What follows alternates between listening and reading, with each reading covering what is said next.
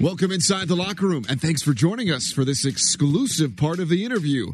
And now back to Rob and his guest for today's behind the scenes story.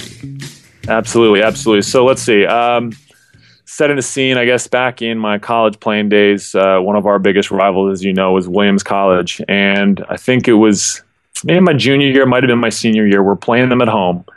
And it's obviously a big deal. We're, you know, we're both really good teams. It's a huge rival game. The gym is packed. And we arranged for my uh, mom to actually sing the national anthem, which was just a huge, huge, you know, gift and just an honor. It was really great to have her there.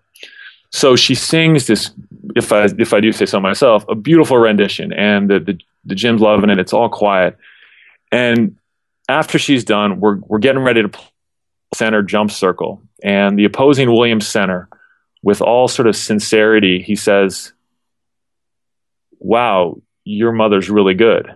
And without missing a beat, I said, so's yours.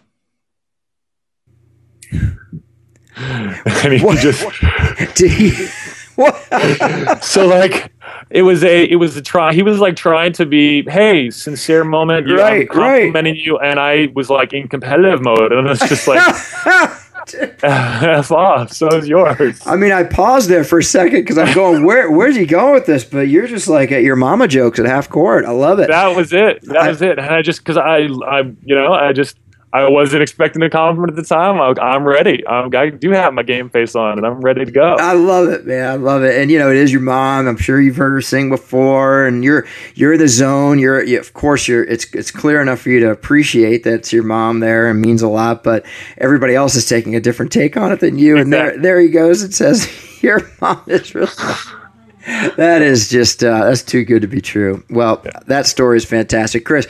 I'm going to let us go on that one. Listen, I really appreciate your time today. Thank you for joining us from Santa Monica. I know you'll join me in my mission for all our listeners out there, which is the scoreboard is really just an after effect of the effort that you put into everything you do. So please, please, please, effort over results. The process will take care of itself, and I know that's happening for you right now in your career. And I'm very excited to uh, find out a the name of the series. Can't wait for that. And b I knowing you, I know it's going to be a, a, hit on TV sometime soon. And I'm not jinxing you there. That is my perspective, not yours. So I'm allowed to say that. So listen, Chris, it. thank you so much for joining us, and we will be following up with you to see how uh, everything goes. So thanks again.